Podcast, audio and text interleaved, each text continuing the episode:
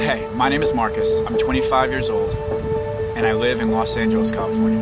And this is my story. Hi, my name is Anya. I'm 30 years old, and I'm from Russia. I'm Jasmine. I'm 28 and I'm bipolar. My name is Max Rangel, and I'm 18 years old. Hello, my name is Caitlin Greenspan. I'm 20 years old. And my name is David Allen with Confession Radio. Real people, real problems, and this is their story. Hey, David Allen here from Confession Radio and the Podcast Whisperer. I am so excited today to tell you guys about Anchor. Anchor.fm gives you all the tools that you need to create your own podcast. And the best part, it's free. You can monetize from it. You have creation tools that allow you to record, edit your podcast right from your phone or your computer and it will distribute as well to all the major podcast websites Apple Podcasts, Spotify, all of those amazing, amazing podcast platforms. So download the free Anchor app or go to anchor.fm today to get started. I can't wait to hear your podcast. Hey everyone, I am Ryan from Illinois, originally from rural Iowa. I'm 19 and this is my story. I never struggled with depression, so to speak, and I notice a lot of people on this particular site have, and a lot of their stories have touched me, and I can kind of relate.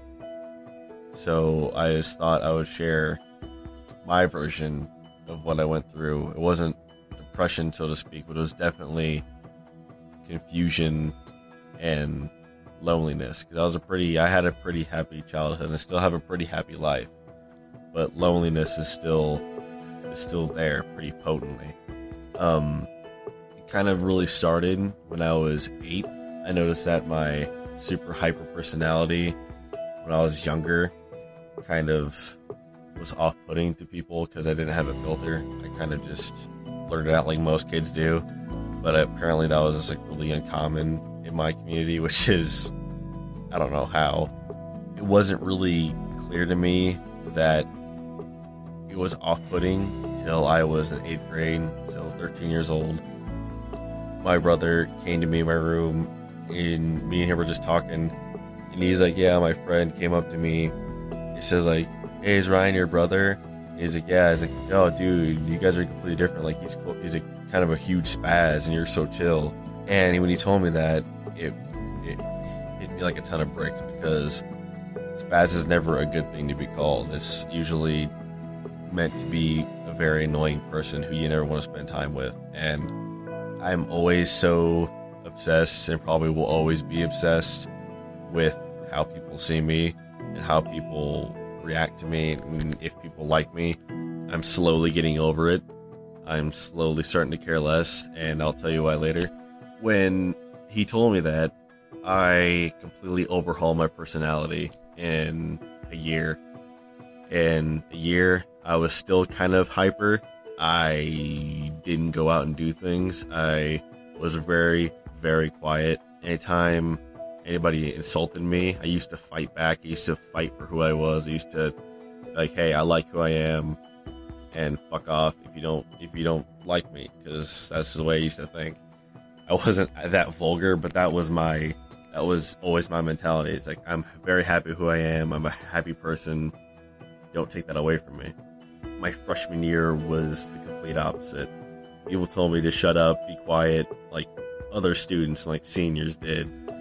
And I was okay. I kind of just like shut. I kind of like shrunk in my chair, just because like, uh, oh, I'm not, I'm not, I'm not being normal, which is kind of ridiculous thing.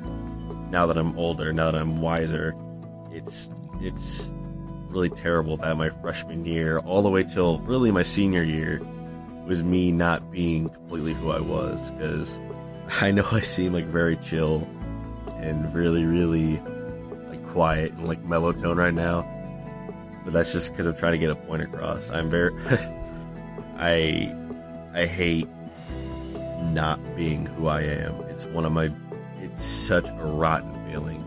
It took me till I moved out of that environment till I got to a city where I actually felt completely comfortable with who I was. So I can like dress, act and just, just be me to 100%. I got a job like that. I got a job by being just completely me. I got a second job by just being completely Ryan to 100%, not holding anything back, just being honest, being hyperactive, but drawing it back a bit. That's a lesson I learned. Is just drawing it back, have it in small doses. With me personally, that's what I learned. You do whatever you want. But if I have one piece of advice for anybody on here that may come across this and be intrigued, it's that be yourself, be happy with who you are. Because I spent 10 years of my life not being who I was, sheltering myself on purpose, and it's awful. It's completely wretched. Don't do it. Because you lose out on a lot of opportunities not being who you are. You lose out on a lot of friends not being who you are. You make some good ones. You make some good ones because those are the people you break out to. I have I have friends I'll take a bullet for. There's a lot of people you don't meet by not being yourself. And there's a lot of opportunities you miss by not being yourself and not branching out and doing the things you want to do just because you're afraid of how people will see you. So, in the most basic terms, fuck everybody else, be happy. Sorry for being, I don't know, I'm sorry for cursing, but that's the bluntest way I can put it. I hope this helped somebody.